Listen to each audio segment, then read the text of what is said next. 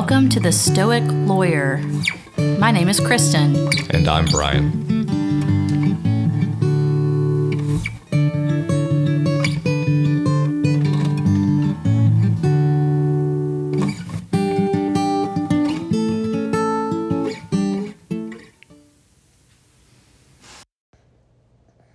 Hey everyone, welcome back. Um, today we are going to uh, veer a little bit um, off of our usual path of pulling out a um, passage from a specific Stoic text, um, and instead we're going to talk about something that Brian encountered while he was traveling recently. Um, Brian just got back from several days in Montana. Is that right? Uh, Colorado and Wyoming. Sorry, wrong state. Colorado and Wyoming. Yes.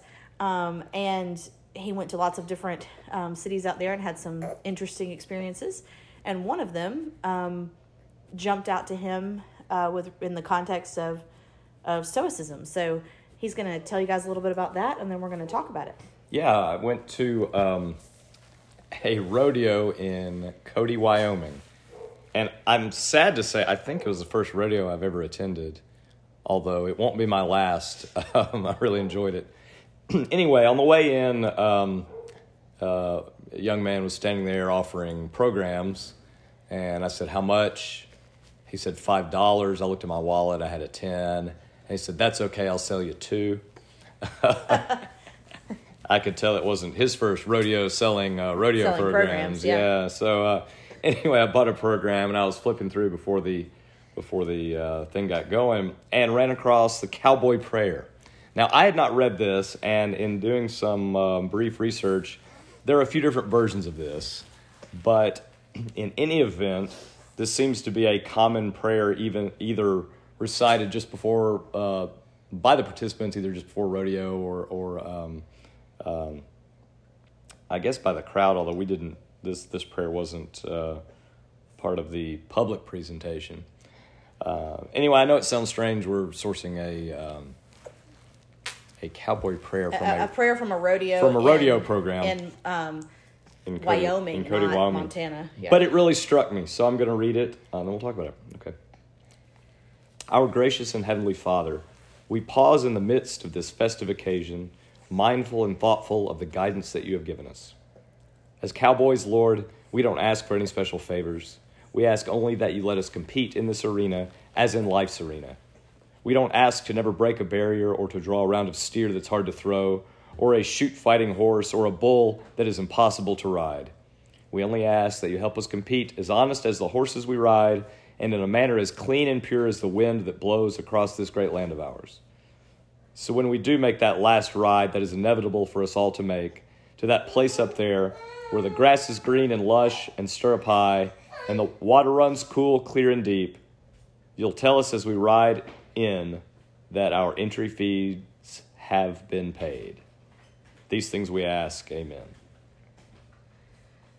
So Brian, when you saw that in the in the program, I mean, I, I immediately recognized some some things that jump out to me as relating to Stoic philosophy. What what was the first thing that struck you?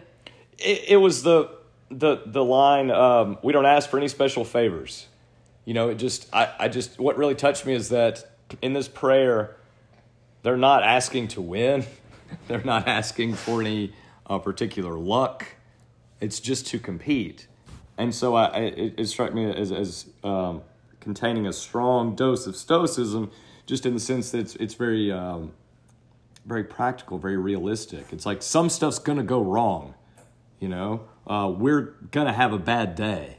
And that's it's it's not even asking that that not happen. Well, in in the context of excuse me, in of bull riding in a rodeo, that could be a bad day. Could be quite a quite a dangerous bad day, right? And even in this context, they're they're not asking that that never happen, right right? They're just they're just saying they want to compete and they want to they just want to have the ability to do that. That's it's that important to them. and and understanding that there's going to be one last time that that gets to happen you know it can't go on forever just the reality of it and i think that the um, we've you know that kind of goes back to our um, episode a couple of weeks ago about um, Marcus Aurelius and his mule driver. Exactly, and that's that's why that's part of what made me think about it. It's that you know this is going to end one day.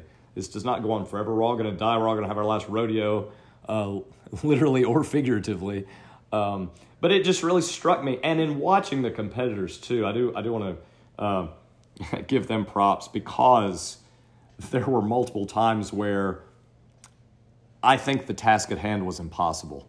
It, one of the uh, the cow, cowgirl roping, um, and if you've never seen it, I think you can can imagine this easily enough. There's a little chute where a, a calf uh, comes darting out, and then you know someone on horseback's riding behind trying to rope it, right?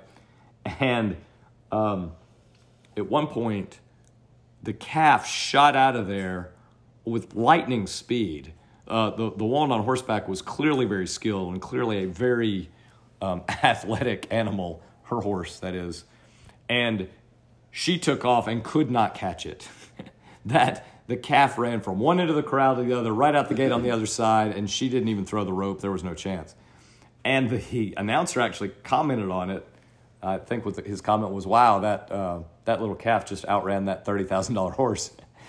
but but I looked at, at her. I watched her after, and she just turned her horse around and trotted back to sort of the holding area without any particular obvious aggravation. I mean, clearly she wanted to catch the thing, but I didn't see a single, No, like bad sportsmanship. not a Like- like- second, yeah. yeah, not a second of bad sportsmanship in the entire two hours we were there. And we see that very, very frequently in other uh, Everywhere else, events. Yeah, League much. baseball has more in ten minutes than this rodeo had in two hours. Yeah, So maybe, uh, maybe Cowboys, uh, maybe Cowboys have the have the right idea. Now I don't know what they were thinking when this stuff went wrong. Yeah. But I, I watched the way they behaved, and there were there were some injuries. Um, I don't think, if, as far as I can tell, nothing terribly serious. Everyone um, did end up, you know, leaving under their own power. Although there were there were some injuries, um, but the only the closest thing I saw to to um, non-acceptance of, of some outcome was there was some sort of foul during one of the events and I, I didn't know enough about it to, to understand what had happened. And the cowboy kind of trotted over to the judge asked a, it was clearly about a three-word question. The judge gave about a two-word answer and the cowboy turned around and trotted off. But there appeared no it, it seemed like just a moment of clarification like was that? And the, yep that was okay. And that was it. Um, but i just love this prayer because it it just acknowledges that the point is to compete. You know, we get caught up in results, and we've talked about that before I was with, say with that's something we've talked about quite a bit with you attorneys. know, yeah. the results. I mean, the results will take care of themselves because sometimes they will be positive, sometimes they will not be. But the the idea here is that we just get to do it. And and if you're an attorney who loves being an attorney, sometimes that should be enough. You know, you're getting in the arena. Getting to getting to practice, getting to participate. Yeah, if this were the lawyer prayer, maybe we'll, we'll write a version. It, it wouldn't include, you know, I asked for a, uh, uh, or maybe we'd include, yeah, let's see, we don't we don't ask never to have a witness recant on the stand or something, you know, because it's happened. Well, it's go and It's not going only has it happened, but I think the bigger point is it's going It's to happen. It's going to happen, Right. So there's there's no point in asking or in in hoping for a practice of law where there are never challenges or adversities because that's not what's going to happen. So you you can sit back and hope for that and want that, but but that's not productive to preparing for dealing with it and enjoying your practice. Right. Yeah. If that's the aspiration, you're going to be disappointed a lot. Um, and I, I don't know. This just really resonated with me. Um, and not only did I like reading it, thinking about it, but watching them out there, they embodied it, which was also neat to see.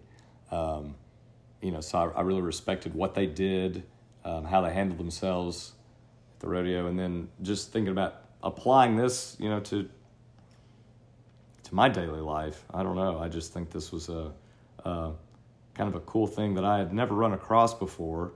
Although I understand in the cowboy world, there are a couple slight versions of this, different versions, but that um, that this is pretty well known. Well, I, I'm really glad that you that you saw this and and shared it with us because one of the things that I enjoy the most about our conversations about not only stoicism specifically, but just general wisdom and, and, and words to live by and different things that you and I encounter that we try to incorporate into into our lives is that, and we, we've mentioned this on the podcast before, but there seem to be these these recurring themes and, and almost like universal, I guess, wisdom or or I don't know if they're universal truths or just universal practices, but we find these themes through in so many different um, contexts and philosophies.